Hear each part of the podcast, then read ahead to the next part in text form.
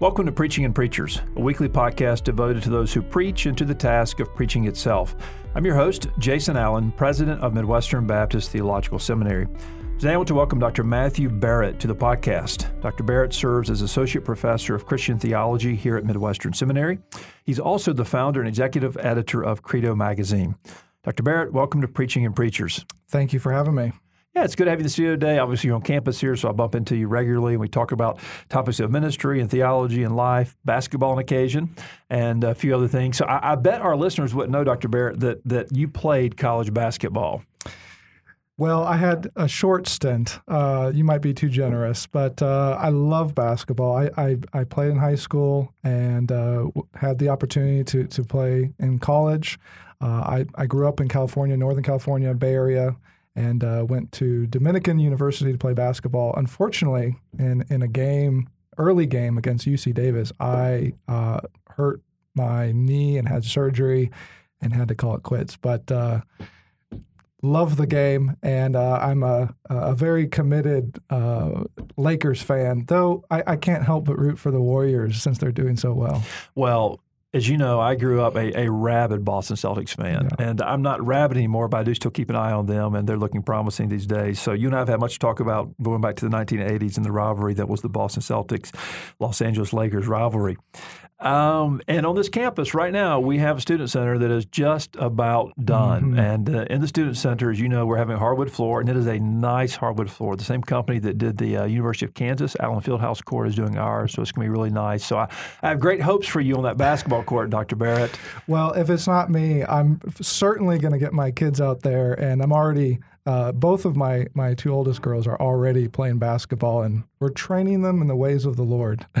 I hear you. Well, listen, we're here in the studio. You now are beginning your second year at Midwestern Seminary, and uh, not just looking for a promo for the institution here to our listeners, but but a word about uh, your your own family, how you're doing, the transition, what you're enjoying about your time in Kansas City, and your time here. You know, we love Kansas City for all kinds of reasons. Uh, we, have been talking sports, and of course, the Chiefs and the Royals are, and Jayhawks are, are really big here.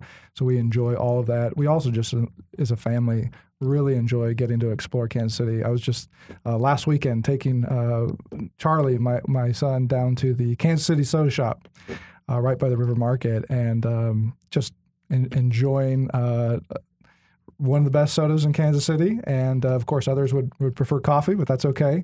Uh, and you know, as a family, I think that we've integrated really well here, not just in Kansas City, but into the Midwestern community. Uh, getting to have relationships with colleagues now that we have our new faculty uh, wing open, uh, relationships with with other colleagues as well as students. Uh, I just came from my office and had a student in there and wrestling over doctrine and, and how to apply it to his ministry. Um, it makes for just a wonderful atmosphere for students to learn theology as well as for faculty families to uh, get to know students and other uh, faculty families and uh, uh really have fellowship with one another. You know, it, this is such a sweet season here, and um, you guys and your family being here is certainly essential to that. But I tell people when I was called to Kansas City, my wife and I neither of us had ever been to Kansas City. I mean, I went through as a kid very briefly, but had no real you know working awareness of the city. Believe God was calling us here. We agreed to come. The search committee had held the interviews in, in remote locations, so those were not in Kansas City and really the afterthought of the city itself. Uh, the, the, the the city itself was an afterthought, and then you, you believe God's calling you here, you get settled, and then you kind of wake up six months six months into it and realize, man, this is an incredible city to live in, and it really is. I mean, the, the amenities here, the culture here, the sports teams, it really it, the barbecue, the jazz. I mean, it, it really is a, a, great city to be in. Not we, we shouldn't forget also the Kansas City, uh, the history of the Kansas City mafia. That's right. Mob. That's right. And uh, there are uh, many good books on there. One of my favorite is. Uh, the Mafia and the Machine, mm. which is a great book about the political machinery, the Pendergast machine, and the mafia and how that's interconnected. And so, yeah, I mean, every every aspect of the city is just is just intriguing. I think most people aren't aware of it, uh, just how rich its history is, and uh, how much there is here to do uh, and and just to enjoy as a family. Yeah. So one other tidbit. Speaking of the mafia, the mafia historically was concentrated in North Kansas City, and there was a, a series of uh, of times in the 1970s when the FBI actually used our campus to eavesdrop on the mafia and uh, especially the uh, Carl DeLuna was one of the one of the overlords here in Kansas City. And uh, anyway, it, it's just a rich history of even with close proximity to this campus. And you can still go to authentic Italian restaurants. Some not too far from my house, actually. Uh, and, and, those families that run still, those restaurants, still own those restaurants. They're there. It, it, you, and you know what? Honestly, there's there's sort of this vibe uh, going on. My my uh, wife and I went recently and we, you know, of course, had uh, authentic Italian food. But right next to us sat down a, a, whole table of priests, and we just felt like we were in, you know, one of the the classic mafia movies. Yeah, well, be careful. I don't need you to wind up sleeping with the fishes. So, like, like Luca Brasi. So here we are. Let's talk about something even more intriguing. That is the the pastor and systematic theology. And obviously, you teach systematic theology here, Matthew. You're uh, gifted as an author and a teacher, and it's good that we talk about this today. So, so I guess the question is this for those listening who typically are ministers and pastors, seminary students: Why systematic theology? Well, systematic theology differs from, say, some of the other disciplines like biblical theology. Biblical theology is like a, a, linear line in which you're progressing from Genesis to Revelation. And you're trying to understand the story, you're trying to understand the themes therein, you're trying to understand how you move from Adam to the last Adam. Systematic theology takes us one step further. It's more like a, a circle than a line, in which we're trying to understand how we put the whole Bible together on any particular doctrine of the faith. Maybe it's the Trinity, the person of Christ, or maybe eschatology. And so we're synthesizing that word there is is really intentional to not only st- understand what the whole Bible says about any particular doctrine, but how God has revealed Himself and how each of those doctrines relate to one another. Uh, and so, good systematic theology is not just a, a mere summary of the biblical data, but it moves beyond that to actually show the logic of God's revelation in Jesus Christ. So if you're a preacher and you're you're typically, you know, studying 15, 20 plus hours a week, and many listen to this podcast are, they may think of themselves primarily, let's say, as a, a biblical theologian or, or, more even technically as an exegetical theologian, working and wrestling through passages of Scripture week to week. Mm. I guess help to frame that for our listeners today, biblical theology in particular versus systematic theology and, and, and give a, a nudge okay. to not just think you know about this text before me this Sunday yeah. and what truth is contained therein, or even towards how this text this Sunday connects to other key texts, but how this text this Sunday and the theological topics or issues contained therein connect and why they should connect and why we should connect them to the broader kind of framework of systematic theology? Well, first of all, I need to say that task is that you've just described is absolutely necessary. In fact, it's one we, we might deny it, but it's actually one we do, whether we realize it or not. Uh, the, the early church fathers are a good guide uh, for us here. Uh, they looked to what was called the rule of faith, uh, which essentially was a, a, basic outline of the gospel and, and who God was, who God is, and what He's done in history to bring about uh, His the people of God. And so, as they were interpreting any particular text, maybe in preparation to preach that Sunday, they were always making sure their interpretation of the text was not only consistent with, say, the immediate context or even the rest of the canon, but was also consistent with the whole teaching of the Christian faith, uh, what they called the rule of faith. So if they're interpreting, say, Colossians 1, uh, and this is a this is a reality in the fourth century. If they're interpreting, say, Colossians one, and they start to come to the conclusion that, well, maybe Jesus isn't eternal, maybe he isn't the Son of God, maybe he's above creation. Well, the rule of faith would pull them back in mm-hmm. and remind them that God has revealed himself throughout the entire canon, and his revelation does tell us who Jesus is and how that doctrine should affect our interpretation of a particular text of Scripture. So, in other words, it acts as a, as a guard uh, and a, a, very healthy fence uh, to keep us from, say, heresy. It also uh, helps us to, whether it's in preaching itself or maybe it's in the application of what you've said, uh, it helps us to, I mentioned the word synthesize, synthesize one doctrine with another so that as we are applying a particular text, we are doing so in light of every doctrine of the faith. So perhaps we're coming to certain uh, applications about uh, union with Christ, we're making sure that those applications are consistent with the person of Christ, not just the work of Christ. So, again, thinking of those who are ministering the word on a weekly basis, and you touched on this very topic of, of taking a passage and interpreting it in light of, of the broader storyline of Scripture, and you know, the hermeneutical principle of of not reading, you know, clearer passage through the lens of the, the more obscure passage, but but reversing that order, interpreting, making sense of the more obscure passages through the many passages that are clear and that shed light on it. So, I guess my point is for guys who are preaching, um, they're sort of doing systematics whether they realize it or not, kind of day to day, are they not? That's absolutely right. It's just a matter of whether they are doing systematics and theology biblically. Right. Um, it's not a matter of whether we're doing it. Uh, yeah, you've you've described just now a key hermeneutical principle, which is the analogy of Scripture, in which we are interpreting one Scripture in light of another. And like you said, um, interpreting a, a difficult passage for us to understand in light of a very clear one.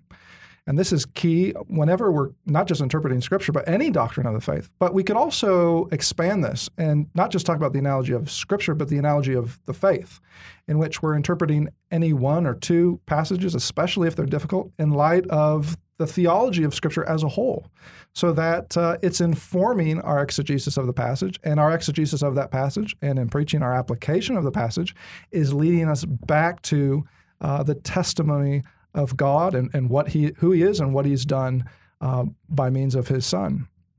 So let's think again of ourselves in this conversation, talking in particular to those who are engaged in a, a ministry of the word, whether it's preaching, teaching, ladies' Bible studies, counseling sessions, whatever, but but a, a ministry of the word.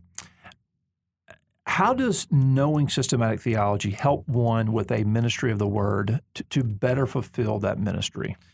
You know, Thomas Aquinas, who was a medieval theologian, uh, one that not too many are familiar with today, but one of the greatest theologians in, in church history, he defined uh, theology as theology being from God, theology being about God, and theology leading to God. I love that definition. It, it's basic, but it's so profound. And if you think about it, it that means theology should saturate all of ministry from beginning to end. First and foremost, we are recognizing the authority of God and the authority of His spoken and written word. That's the, the- theological conclusions we're coming to.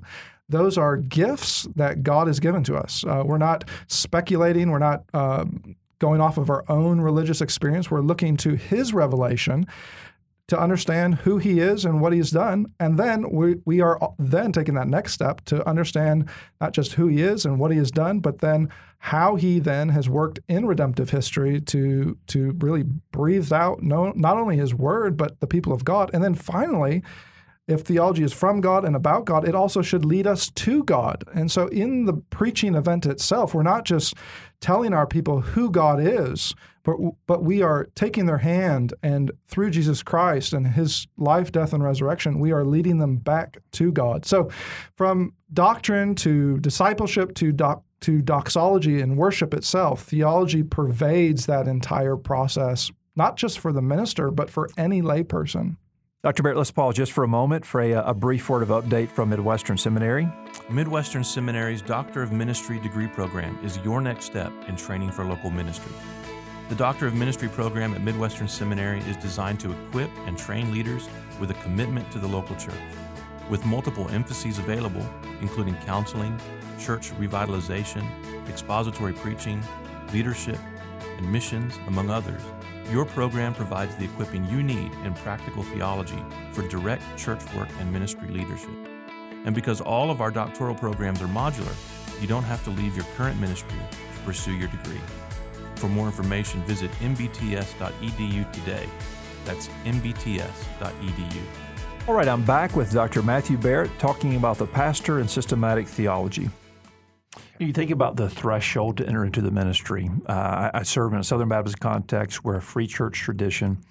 And, and, and I'm grateful for that. I'm even proud of that. And so one doesn't have to have you know three seminary degrees or even a seminary degree to, to, to preach in a local church, right? That local church is responsible for calling out the called and, and, and setting a person apart for the ministry of the word. At the same time, uh, we all have witnessed some train, some train wrecks from there being an insufficient degree of, um, of scrutiny, of review, of, um, of, of, interview, we might say. So for me, one of the things I determined and developed early in ministry was a, a pretty thorough list of ordination questions for those who would be in the ministry.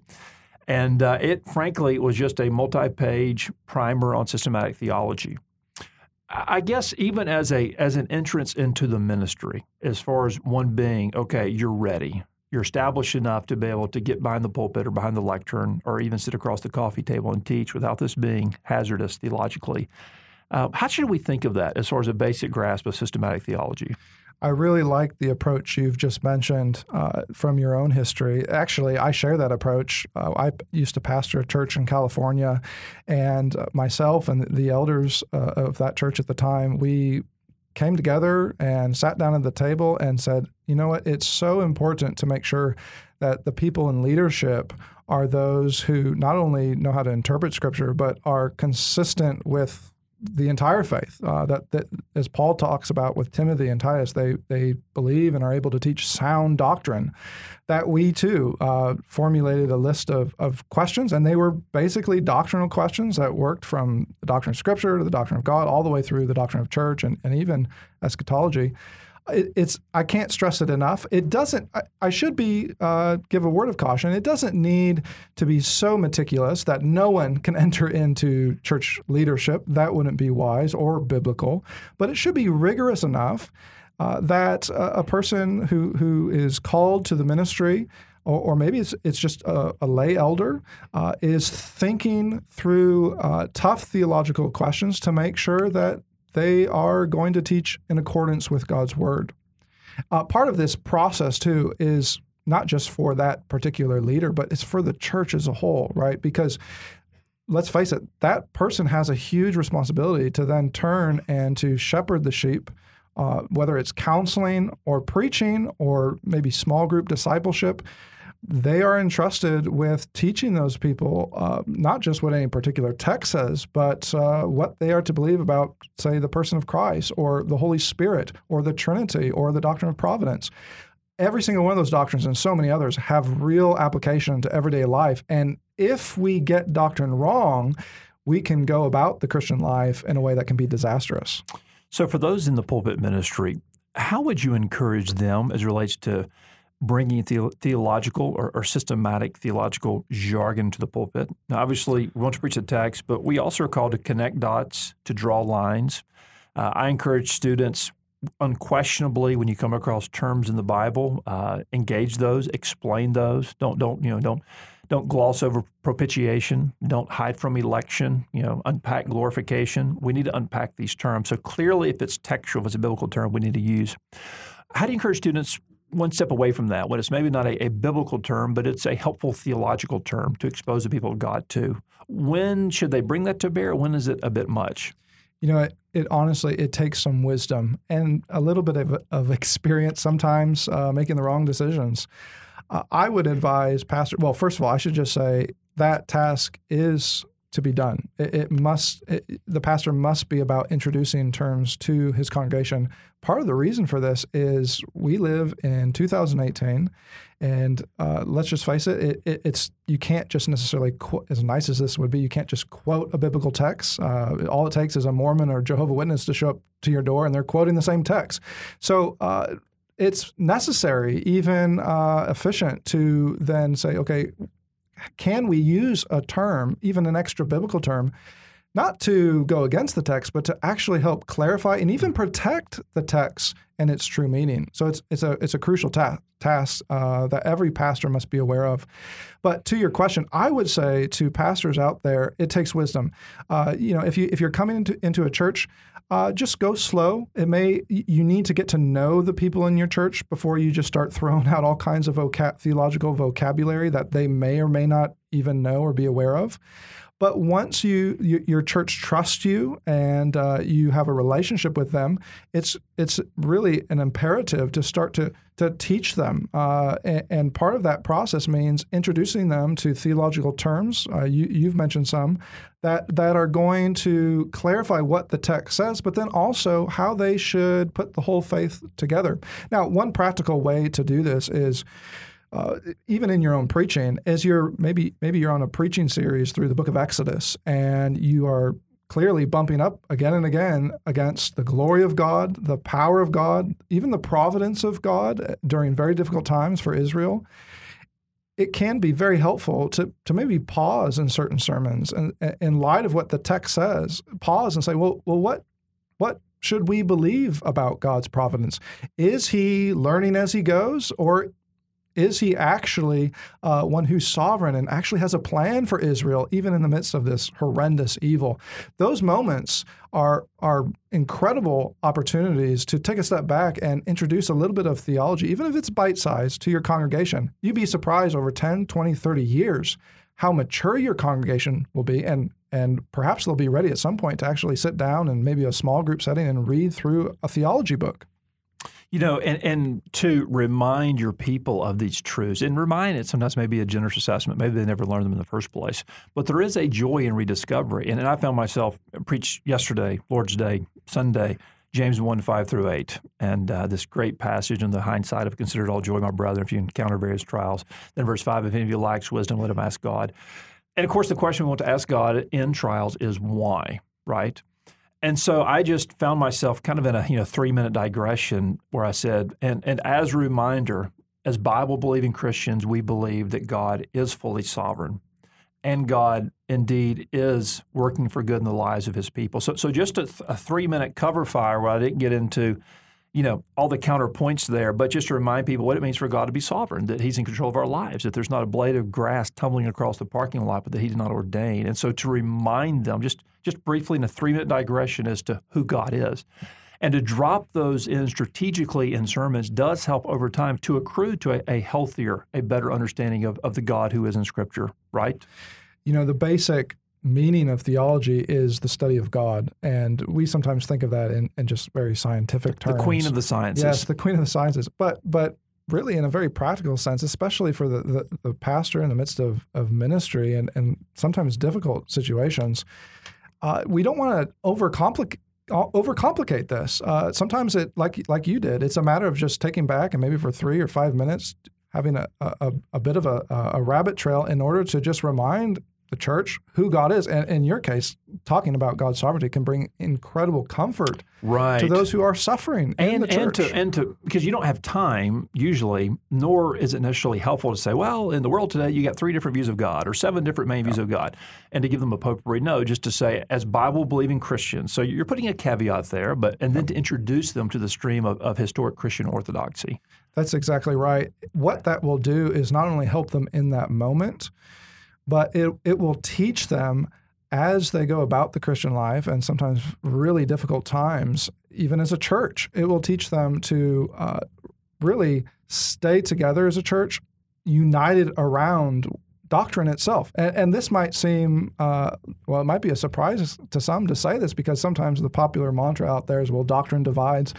But actually, if, if we really understand what doctrine is, it's meant to unite us and nowhere did, did God uh, intend for this to be seen in, a, in a more beautiful sense than in His church.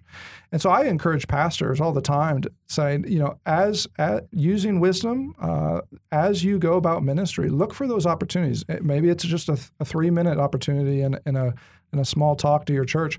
Maybe it's actually doing an entire Sunday school class mm-hmm. on, say, sanctification or the Trinity, whatever the opportunity is grab hold of those. And as your church matures, you will find that doctrine isn't just, well, something we need to tag on, but it's actually instrumental in the maturity and the sanctification of your entire church. So we have to wrap this up here in just a moment because I have a meeting to get to and you have a class to get to to teach.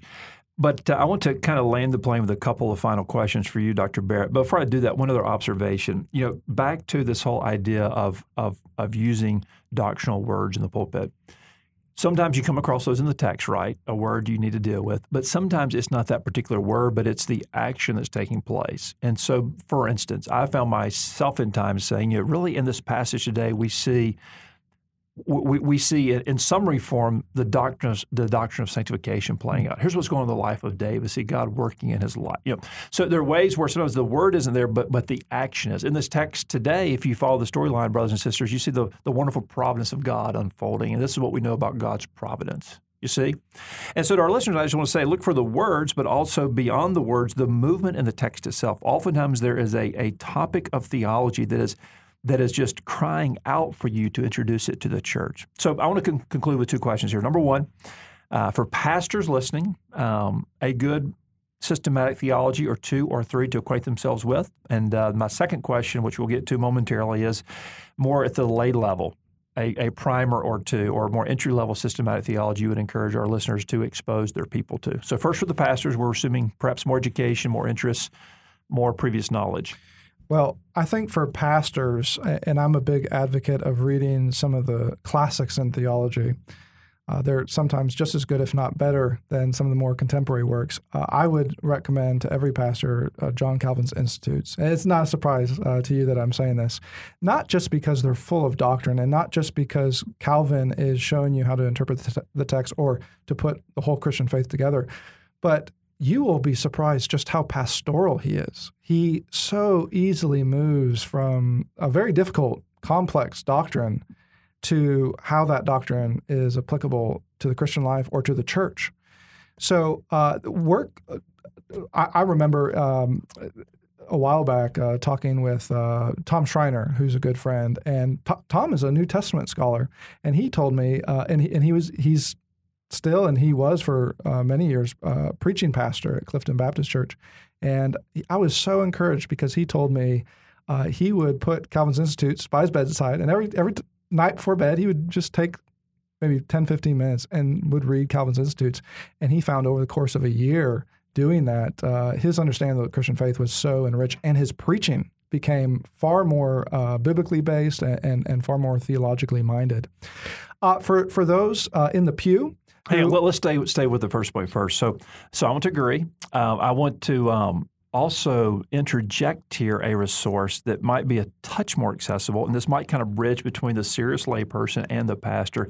And that is a James Montgomery's Bo- James Montgomery Boice's Foundations of the Faith. Have you ever read that? Yes, yes. So as you know, he preached through Calvin's Institutes. Essentially, is what that book is, and yep. it's great. And by my bed right now, actually, is that book, The Foundations yep. of the Faith. So I read it a couple times over the years, and I just pulled it out over the summer just to kind of reread through because it's such a, a, wonderful introduction. It's more than introduction, really. It's a pastoral application of Calvin's Institutes.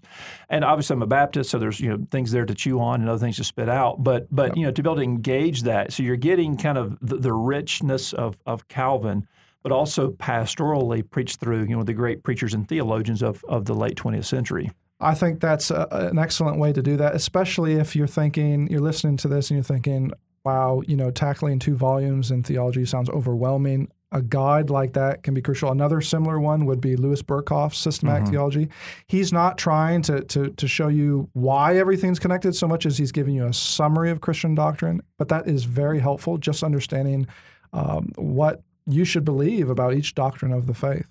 Yeah, and, and look, there is no perfect systematic theology. There just isn't. I mean, there's some great resources out there. If you read a book, you're going to come across things that puzzle you, perhaps some things that, that you disagree with. Uh, years ago, I took a, a group of laymen uh, through Grudem Systematic Theology, you know, right. in, a, in, a, breakfast Saturday morning men's study. And there are things there, obviously, that uh, along the way, especially around the gifts and, and issues like that, that um, that explain you know why, why a different view. But, but that's okay. I mean, that, that's accessible. There's application built in. There's you know hymns built in. You can really digest that. And even a person in the pew can digest that pretty well.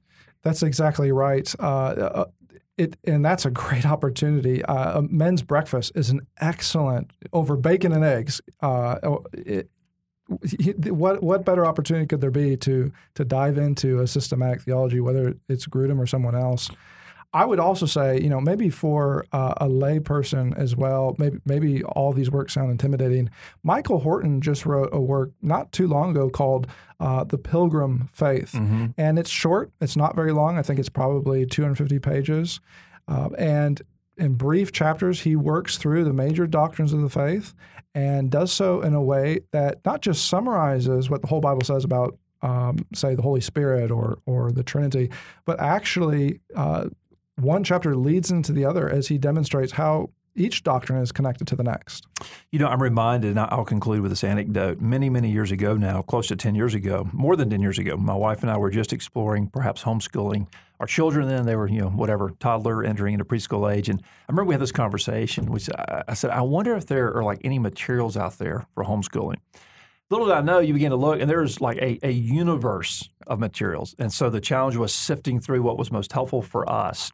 So those listening, I say, look, there is a there's a galaxy of resources out there, even on the area of systematic theology. Some are short, some are longer, some are very dense, some are more manageable. And if you ask some questions, ask your pastor, email a good seminary professor, and they can point you to something that strikes you just where you are, your ability to grapple with it, to read it, to apply it. And so with that, Dr. Barrett, uh, you have class to get to and have a meeting to get to, so we better call it call it a wrap. Thank you for joining me on Preaching and Preachers. Thank you for having me. Thank you for listening to Preaching and Preachers. For more information, please visit my website, jasonkallen.com.